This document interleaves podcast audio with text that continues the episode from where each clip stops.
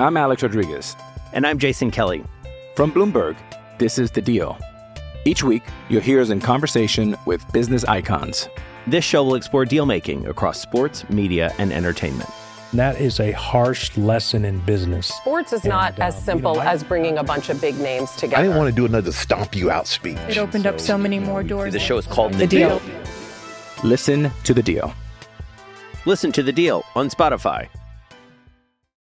It's a great football team with a lot of moral fiber and a lot of character, and they showed it. Shout, a Buffalo football podcast, hosted by Matt Perino and Ryan Talbot. No place else you'd rather be than right here, right now. When it's too tough for them, it's just right. Presented by Syracuse.com and NYUP.com. The Bills make me wanna...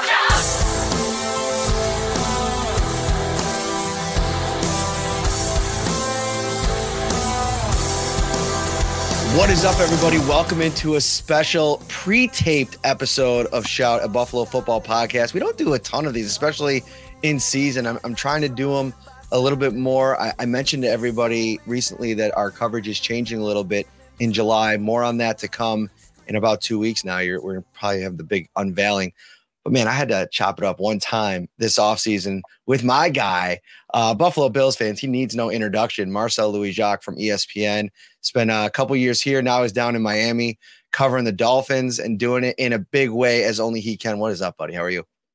Good, man. I'm good. It's wild to think about that come probably, I think it's October, I believe, or September or October. I will have been in Miami for longer than I was in Buffalo. And it seems like it was just yesterday, right? It seems like I was just, we were just, you know, on the course for the last time. We were just at Brightsmith.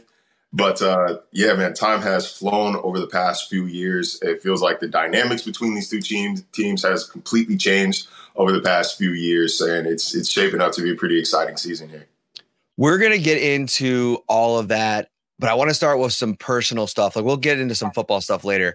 What do you feel like you come to Buffalo? We chronicled your journey on an episode of this show before we went back, both of us, through our, you know, journalism careers.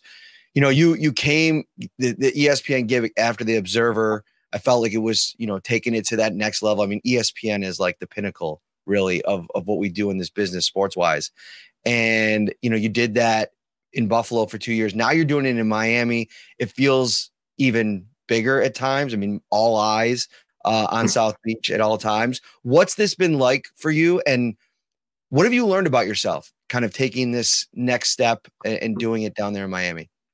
You know, it's my agent and I had a plan coming down here that despite the discrepancy between the two teams, this was a bigger market and it was going to lead to more TV opportunities, which would lead to me being better at TV. And then hopefully getting on the radar of some of the people, the bigger decision makers at ESPN.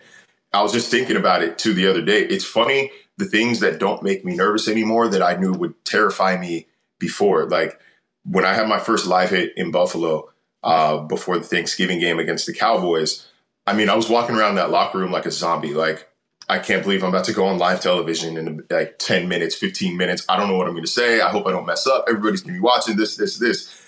Meanwhile, I had a live hit, I think, a week or two ago here. No production crew. I just set it up myself. I didn't even know what I was going to say until I was getting off the freeway and going to the stadium. I practiced it one time, ran through like the rough cut of the topics I wanted to hit, said, okay, I'm fine.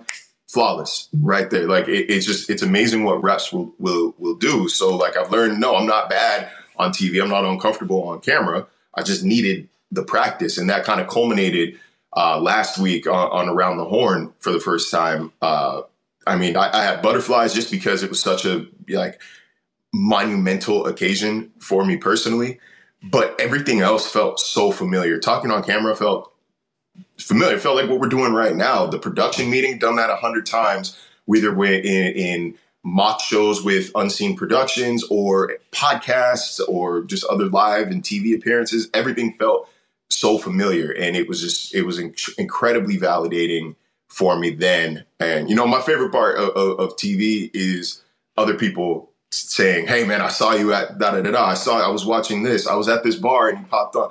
I like that more than I think being on TV itself. Like, seeing how happy it makes other people is really, it does it for me. So that's been just, again, the culmination of the past 2 years of reps and work and practice and just being on top of stories. Because like you said, man, like it has felt like over the past 2 years, there have been major stories that have put the entire country's eyes on Miami. And Miami's not unique in that, but it has felt like there have been big stories that I've had to be on top of, big stories that I've had to be ready at a moment's notice to cover and to talk about coherently on television. And that has taught me a lot about how I deal with stress, how I deal with these kind of high energy situations. It's taught me to, that moment, man, like when news breaks, when you get that push alert, you get that text, you get that email, and there's like that moment of like your mind races a little bit like, okay, what do I need to hit first? Right. I've learned the art of the 10-second pause to like read the notification, read whatever the news is, breathe, and then compartmentalize and attack what we need to attack. So like I really feel I've grown over the past few years, at least professionally. I don't know. Personally, some people may say otherwise, but professionally, I think I've grown over the past couple of years. Dude, like you've always been great at what you do, but I got to tell you, so last week when, you referred to it already, going on Around the Horn, my wife saw the tweet and showed it to me. You were the 53rd panelist in the history of that show. And I mean, that has been a staple of ESPN. And, I remember coming home after, high school class, coming in, my dad having it on TV, watching like, Woody and all the different panelists over the years. What's the dude in California? J. A. Adande. He was my favorite. I thought he always dunked on people, and I enjoyed that. When I got saw the notification that you were going on there, I gotta be honest with you, as my friend, I'm like, shit, I'm nervous for this dude, man. Like, I know he's on ESPN Sports Center, he's leading and like primetime hits, but I'm like Around the Horn. I mean, like I feel like there's like that debate like premise that I don't know if personally I'd ever be able to do it. And I'd like to think that I would get myself to that place, but there's big difference between doing like a podcast or even some of these live shows that we're doing, which I want to talk about in a second too. But what was going through your mind when you actually sat down in the chair and you're like, okay, now I'm going to have to actually go toe to toe with people that have been on this show before? So over the past few months, I mentioned Unseen Productions before. It's run by producers who either are familiar with the format of the show, have worked on the show, are working currently on the show. And it's for, up and coming, I guess, personalities, writers, journalists. And we do mock shows. Like I basically run Around the Horn before I was on Around the Horn. And so like, I've had that practice before, even though it wasn't for, a national, international audience. But that's what I meant when I'm saying like everything kind of felt familiar. I haven't gotten to do that debate style. Like you said, it's different than podcasting. It's different than, radio hits or live appearances. I hadn't gotten to do that on television before. So like that's where the butterflies and like a little bit maybe of the nerves were coming from. But we had a production meeting earlier in the day. Like we ran through the topics. Like I knew I had points I wanted to hit for every single topic. And then beyond that, it's just like, it sounds so corny to just say like, be yourself. But like literally, like that's what Tony's looking for. And also, man, I can't believe I've gone this long without mentioning Tony. He might be the nicest guy in sports media, dude.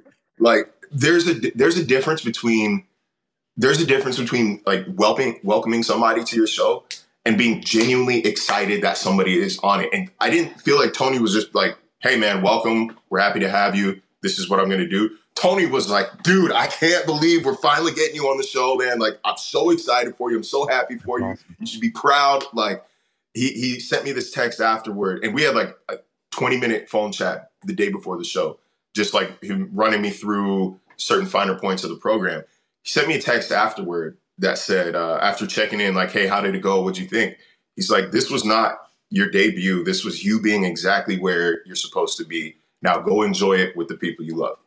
And it was like, dude, I'm speechless. I'm speechless. Amazing. Truly. Like the guy he was such a help. It was such a fun process of recording. It was like I was in this satellite studio here in Miami like had like a big like 85-inch TV behind me with the graphics running.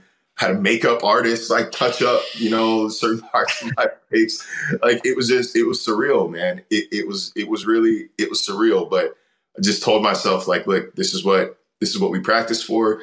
I know these topics. Like these are, it's not like, you know, I'm being asked to explain quantum physics or, right, you know, foreign diplomacy. Like then I'd be like, oh boy. But like sports, man, like I know you would crush it, dude. You would crush it because like you do this, we do this for a right, living. It's just like a little different, but the questions are all the same. The topics are all things that we're knowledgeable about. And it's basically, it's essentially doing a radio hit or a podcast or argument with your friends, debate with your friends, with the exception of you got to kind of watch what you're doing with your face. Yeah. And just talk to, you know, potentially 1 million people or whatever it ends up being that are watching the show in whatever form they take it in. No, it was awesome. I actually watched it with the whole family. When Lucas walked in, because they were finishing dinner and he walked into the room, and that's when you guys kind of all popped up at the beginning of the show. And he goes, "Oh, hey, there's Marcel.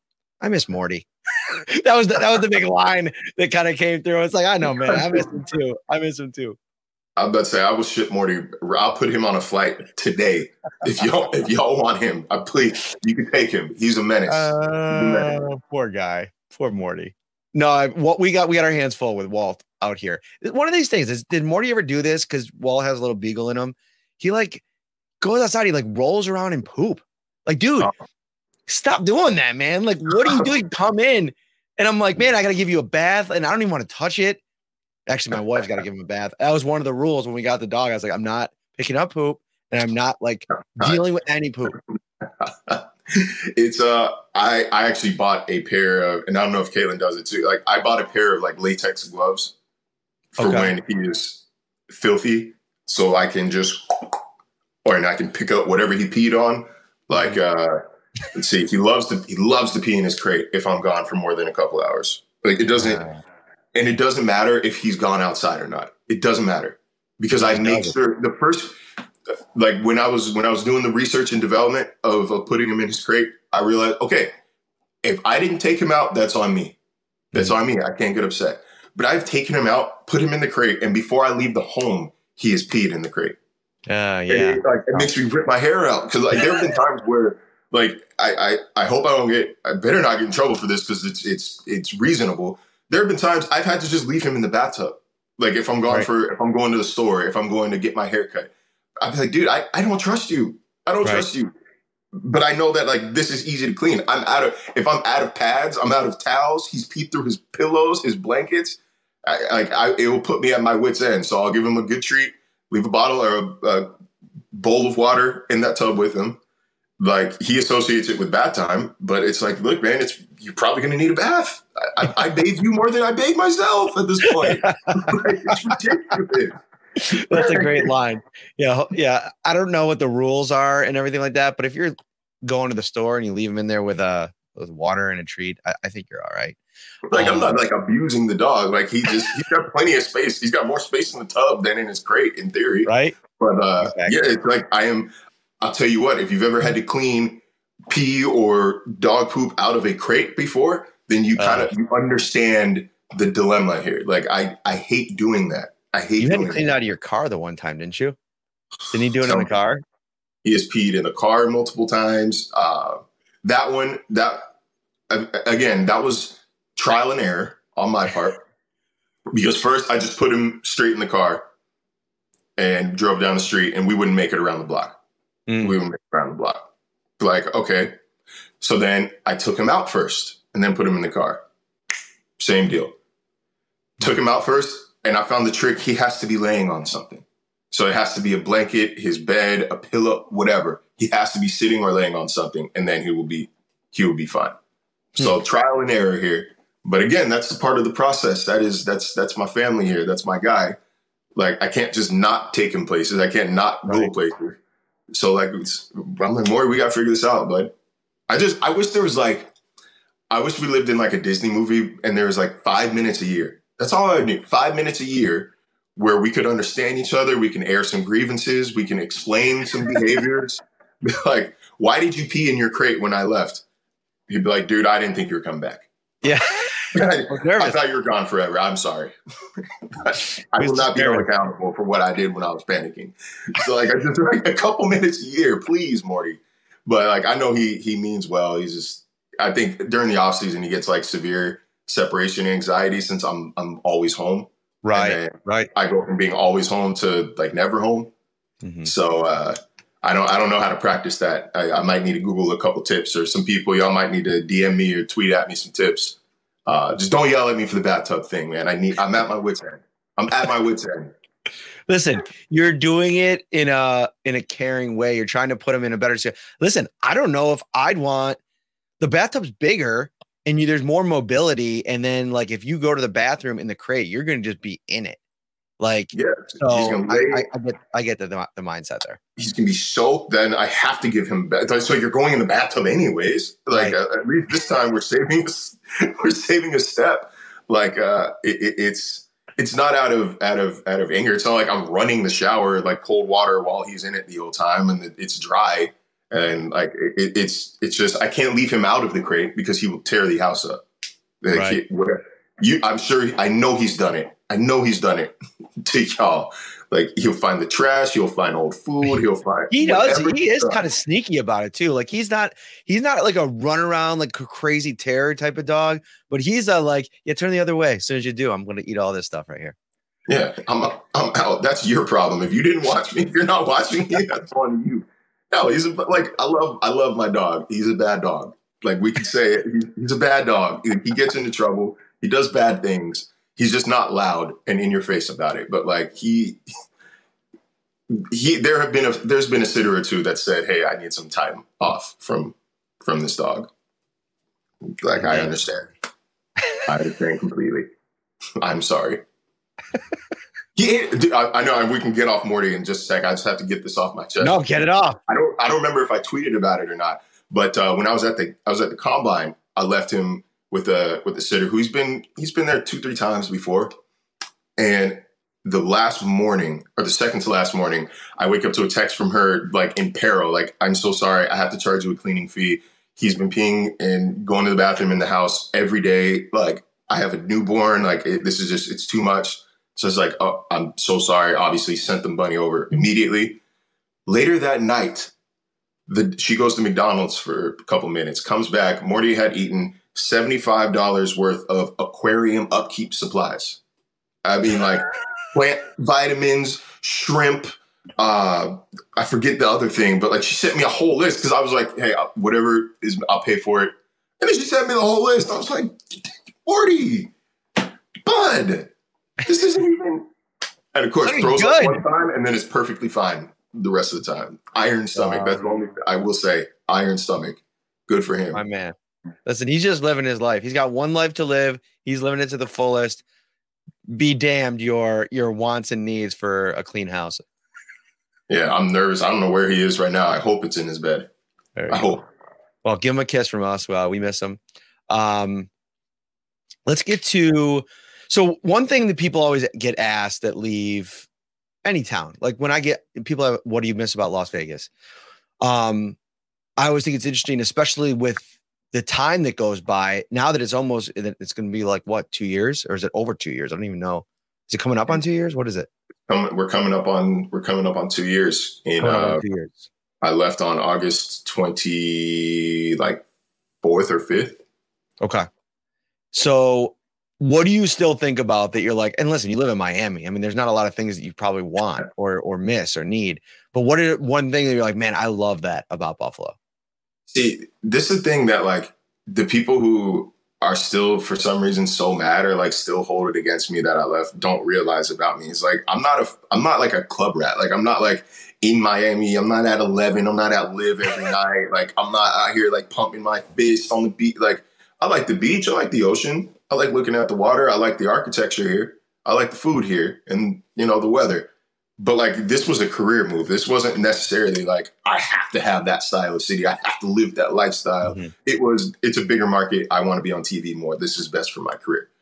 What I miss most about Buffalo is just the overall pace of the city. Like, the speed of that city was perfect for me. And, like, it's hard to really describe what that means unless you've been there. But like the fact that, let's say, dude, if I wanted to go to Barbill in, if I wanted to go not to the north one, the East Aurora. East Aurora, yep. 20, 25 minutes. Right. Max, right? I want to get to work. It's 20 minutes. Doesn't matter the time of day. If I want to run an errand, if I want to go ship something, if I want to go pick something up, go to the doctor, I can get an appointment either that day or the next day. I can go right in and ship it. There might be 3-4 people in line wherever I go. If I want to go to the gym, it's going to be me and like 10 people there, 20 people there, max. Like it was the perfect size and speed for what I'm personally looking for in the city, Like I don't love the fact that, let's say, and anybody in Miami who watches this will have to agree with it because it's not a lie. There's a cutoff for errands here. There is a cutoff. If I have to do something at 5 p.m. and I can't walk, I'm not doing it until the next morning because I'm going to be stuck in traffic everywhere I go. I tried to go to UPS the other day. The line was out the door. Like I go to the store and there's lines wrapped all through Publix. Like it just, there's so many people. It might just be the part of the time I'm in, but like there's so many people, and I don't love that about Miami. And I did miss that about Buffalo. I miss like kind of that sense, I guess, of, I don't want to say sense of community, but like I felt like the Bills were more important in Buffalo than the Dolphins are here. And that's not to dunk on Dolphins fans or saying Dolphins fans don't care. It's that like Bills fans, the people of Buffalo, like associate their identity with the Bills. Like it's woven into the identity of the city. It's not quite the case here, although like it is, I have seen it grow over the past couple of years. But like I used to kind of, I kind of liked, and this is going to sound maybe a little egotistical, but like I liked going out to a bar and, you know, somebody is there and wants to talk about the Bills, or like somebody is there and like has a question about some roster move, or like, you know, somebody tweets at me, hey man, saw you walking Morty down the street. Like, what's it called? Just wanted to say what's up. Didn't want to bother you. Like I thought that was really cool. Like that was really enjoyable. Like there's a reason I responded with such gusto when everybody, you know, when people were mad at me for leaving, or continued to be like that over the last year. Like it was, I never hated Buffalo. Like I never, you know this, everybody who knows me knows this. Like it's such like an asinine thing for, it was such an asinine narrative for people to throw at me. Like he never liked it here. He always hated it. I was there for 2 years. You know, you can't act. I think like psychologically, you can only keep up an act for like maximum 3 months without being like a psychopath. I'm not a psychopath. Like I loved that city, man. It wasn't easy to leave. Like I need, like for my career, and I think I proved it over the past 2 years. Like I believed that this was the best move. It's not the first time I left somewhere, some people I loved in the pursuit of my career goals. Like right. It wasn't easy. I genuinely loved it there. I still keep up with my people there. I still keep up with my restaurants there, man. Like I visit every time I'm back. It's my favorite road trip every single year. And I go to New York City every year. I love New York City. Buffalo is always my favorite trip. I'm actually kind of upset that it's in week 4 this year because it's not going to be cold. Like I liked grabbing like my big coats, or, you know, wearing. You're alone there. You're like alone there. I like the dynamic of the trips this year. I really like them. I bet, man. Miami in December sounds like a dream, yeah? Oh, my gosh. We go to LA the 23rd, 2 days before Christmas, and then I think that first week of January to Miami. To me, that is perfection. That's elite. I'll give that to you guys. I'll give that to y'all. Y'all deserve that, man. I also, and speaking of road trip, I also miss the airport. Ooh, I miss the airport. That's a great take. And not for the reason that people think, like, oh, it's small, it's easy to get in. That goes without saying. We travel so much. It's the sense of calm you get when you land.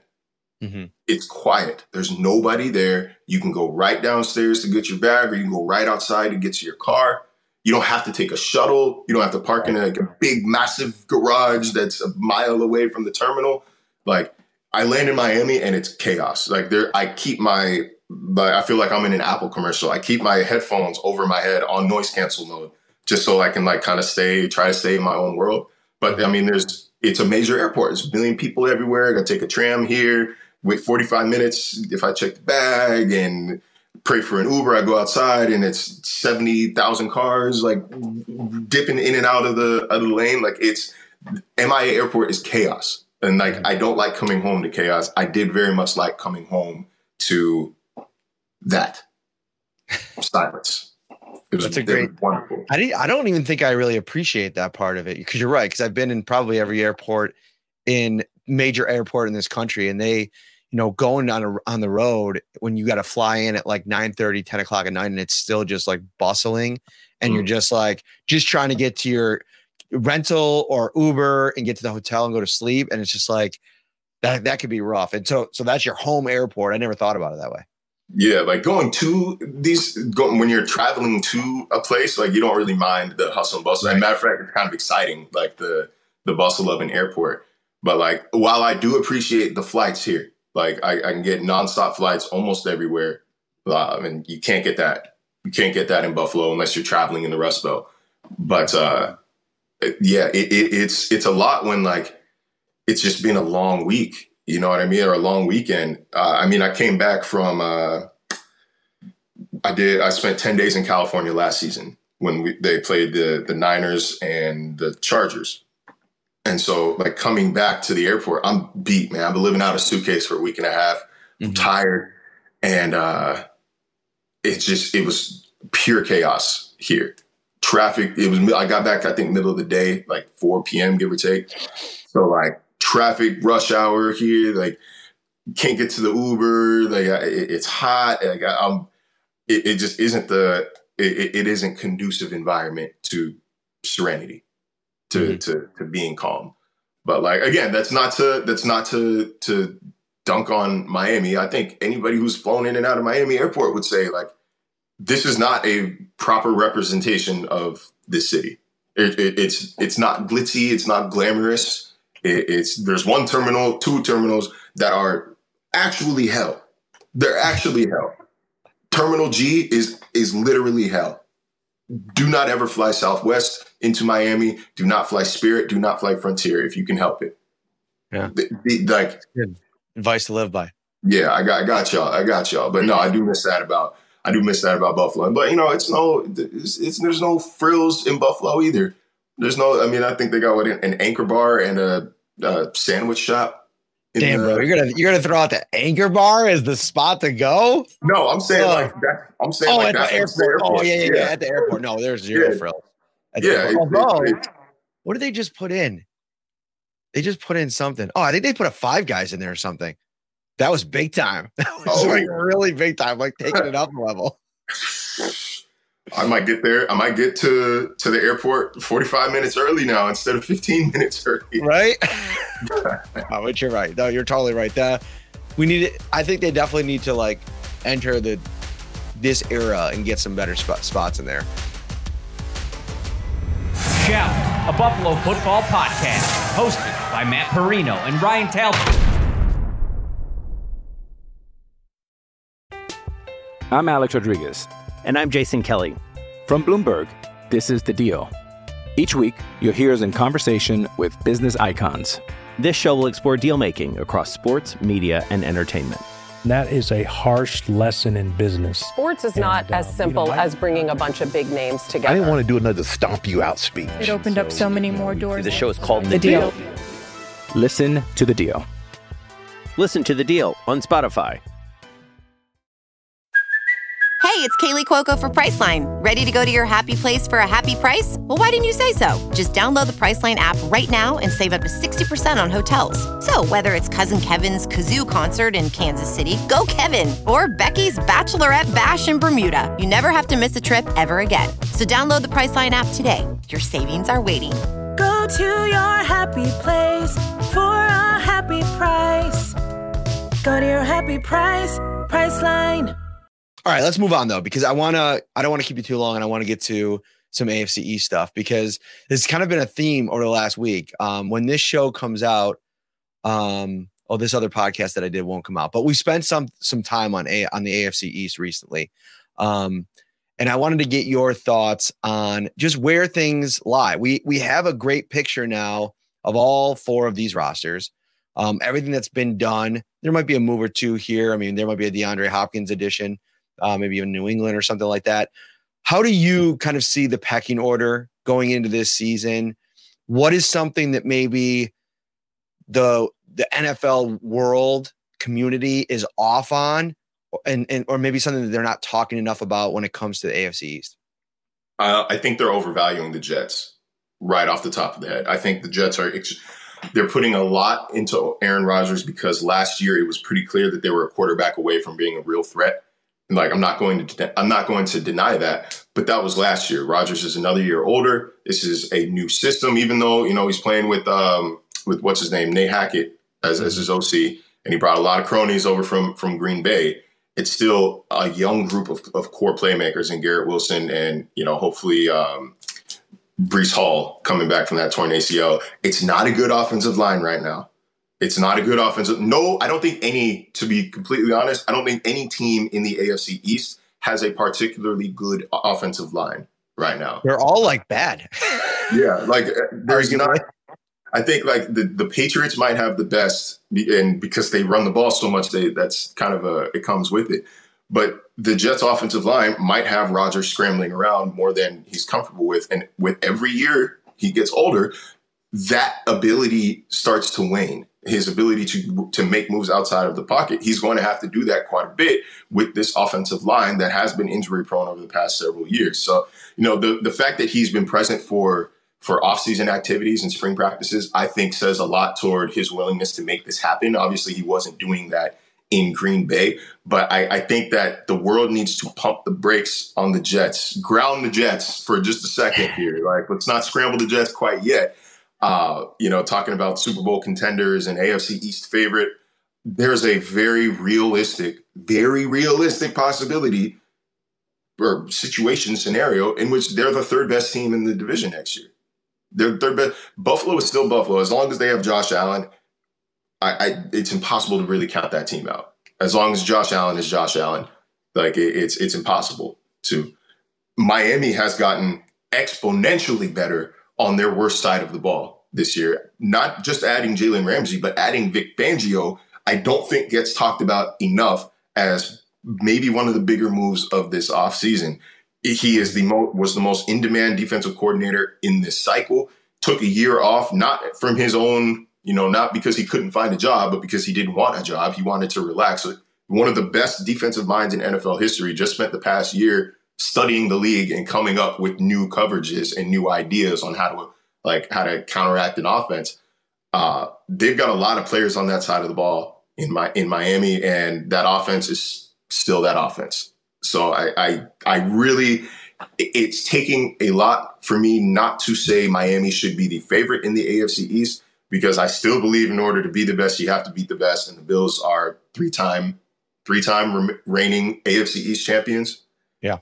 Until like I see that change in midseason, like I have to give them the nod here. I don't think they got that much worse, like really worse at all. I don't think they particularly got a lot better this offseason, but it's not like, you know, it's not like Deion Dawkins is gone and now Jordan Poyer left and Diggs left. It's not like they're devoid of talent. Like they still have a lot of that same talent. I don't think that they necessarily, I don't think they improved at the rate that Miami or New York improved. And then New England, I don't even care about. If they got DeAndre Hopkins, it moves them from maybe fourth place by 5 games to fourth place by 4 games or 3. I don't believe in Mac Jones. We'll see what Bill O'Brien can do for that offense, but I don't like that group of pass catchers, and especially for a quarterback that struggles against man coverage. You've got a bunch of guys who, you know, that's their bread and butter. You know what I mean? Like if you get DeAndre Hopkins, like that's how he wins his battles. He doesn't separate. He just kind of like outmuscles guys. Like, so for a guy who already struggles to hit tight windows, you're throwing to a guy who needs a tight window. And same goes for Devontae Parker, who is DeAndre Hopkins light. He's a poor man's DeAndre Hopkins already. I don't think Juju Smith-Schuster's a number one receiver. I don't know if they have Nelson Aguilar or not, but even still, like they've got a collection of wide receiver 2s and 3s. It's not a offense that I think, strikes fear in any defensive coordinator. I think Sean McDermott, I think Vic Fangio, they're going to sleep just fine the night before they play the Patriots. It's interesting because the New England conversation is, I want to say that I think that there's more juice there because of some of the moves they made defensively and the fact that Bill Belichick is eventually going to get things figured out on that side. I really like getting Christian Gonzalez where they did. I really like some of the additions. They have some pieces that are developing. Like I put Josh Uche like just a like sliver behind Jalen Phillips in terms of what they could be this year. Like I think Jalen Phillips has the potential to be a top five pass rusher, right? I think Josh Uche is on that tier down.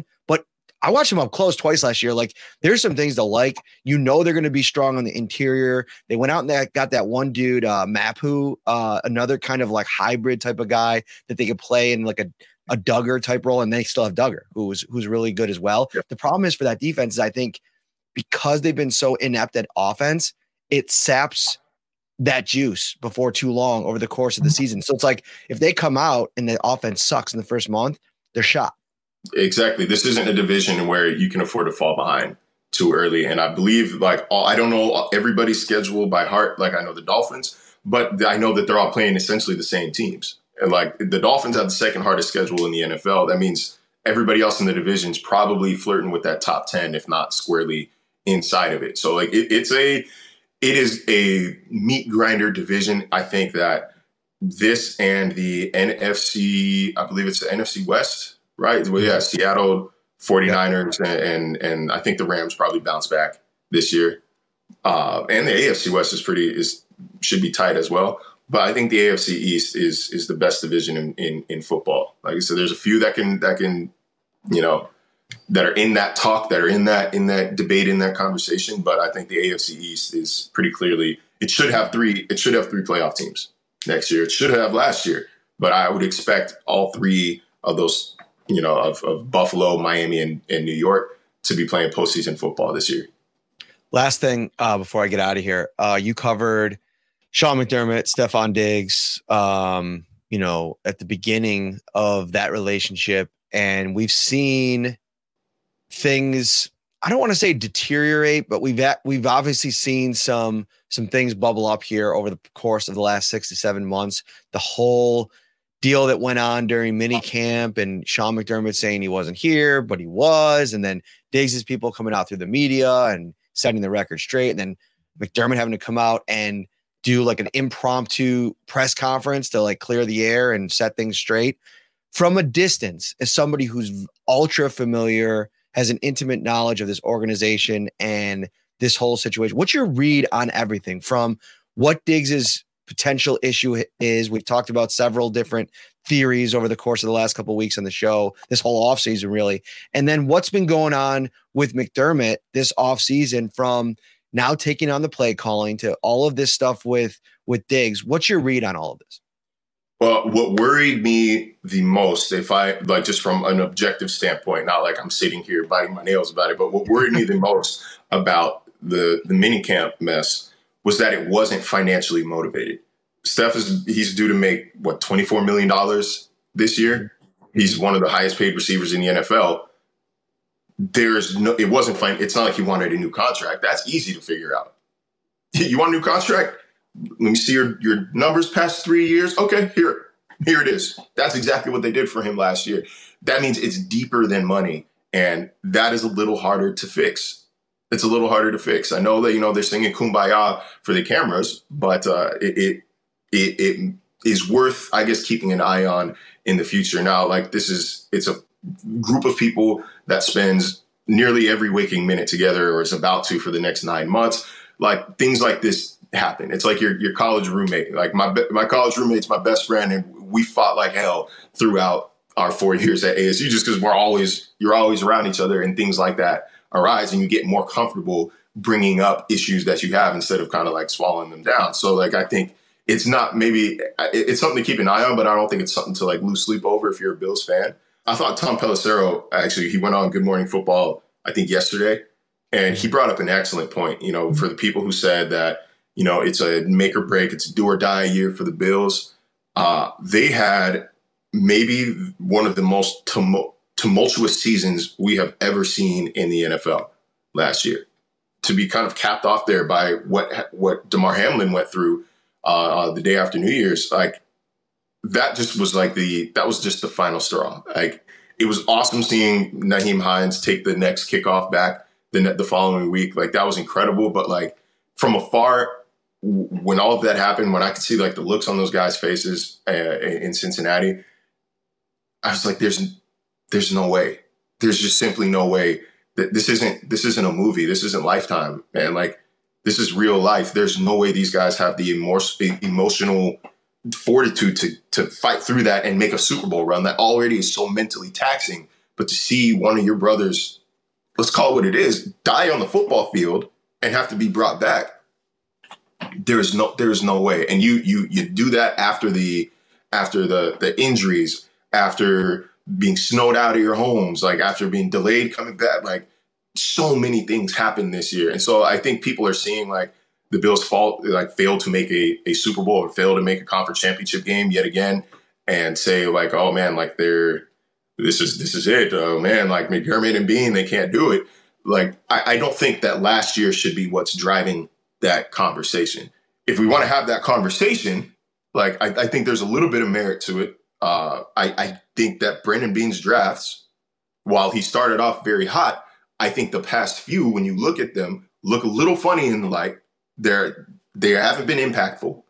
I think they're making their money through free agency and through free agent signings and bringing in guy kind of the discarded player, the guy with the chip on their shoulder. That's been like their bread and butter. But after Ed Oliver, like who's their most impactful draftee? Rousseau?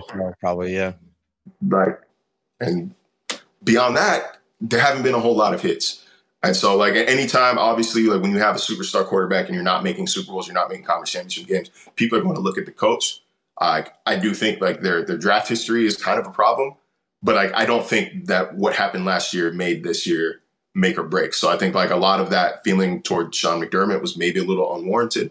I think that guy did. And the Matt Ariza stuff at the beginning of the season, I forgot about that. Like, I think that, like, that guy did everything he could to keep that team together, all things considered. There was no way in hell.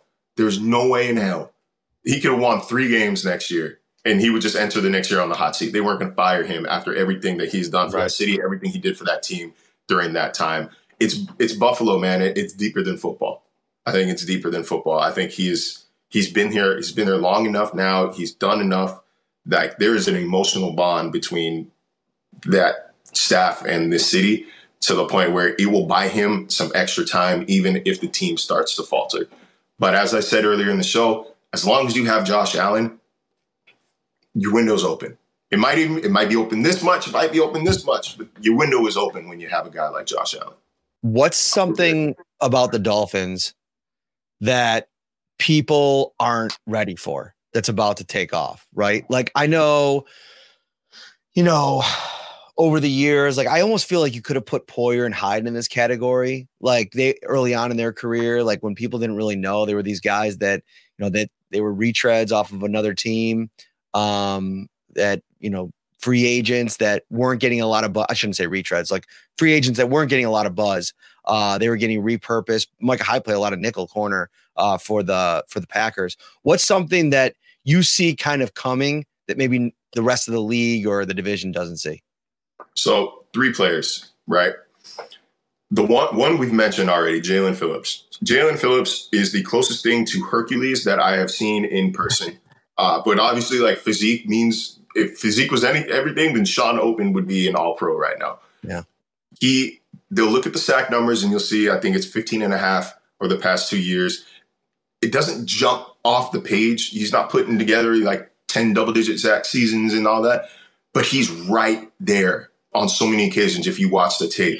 Like, his ability to get past his blocker and get into the backfield, his ability to force quarterbacks out of the pocket, it's kind of a reason why they got Bradley Chubb there on the other side to, like, funnel, hey, one of them is going to win and quarterback's going to have to scramble toward the other. I think Jalen Phillips makes a Pro Bowl-esque leap this year. I think he finally cracks that 10-sack reign or that 10-sack plateau.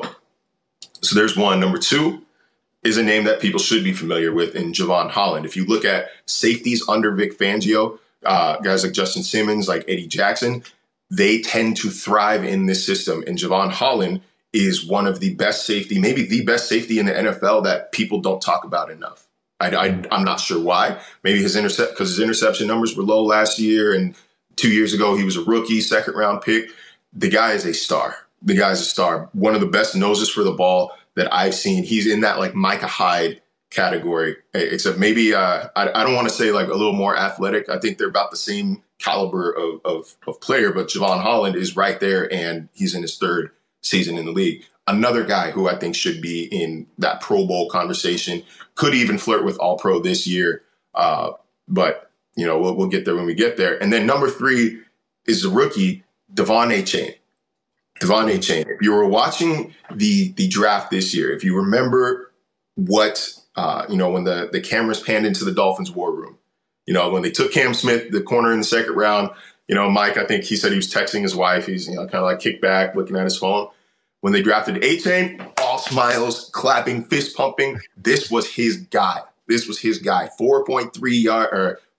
second 40-yard dash coming out of Texas A&M. Watching him in minicamp and OTAs, obviously you take runs with a grain of salt, right? At this time of year, there's no pads. Guys are going 75 to 80%. Like I don't care about the big runs. Watching him as a receiver, though, the fluidity of his cuts, his ability after the catch.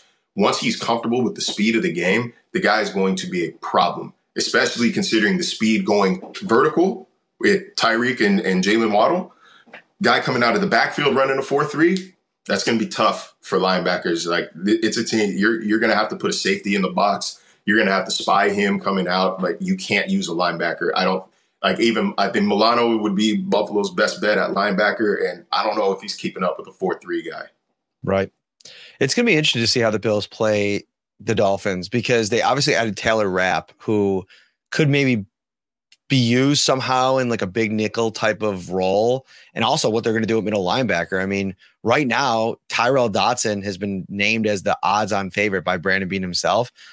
I don't think that they drafted Dorian Williams in his 4.5 speed to keep that on the sidelines. So I'm very interested to see how this thing progresses, but he's going to have to get to a point where he can actually get on the field, know the calls, and be able to deliver the calls, what Tremaine Edmonds spent 5 years perfecting.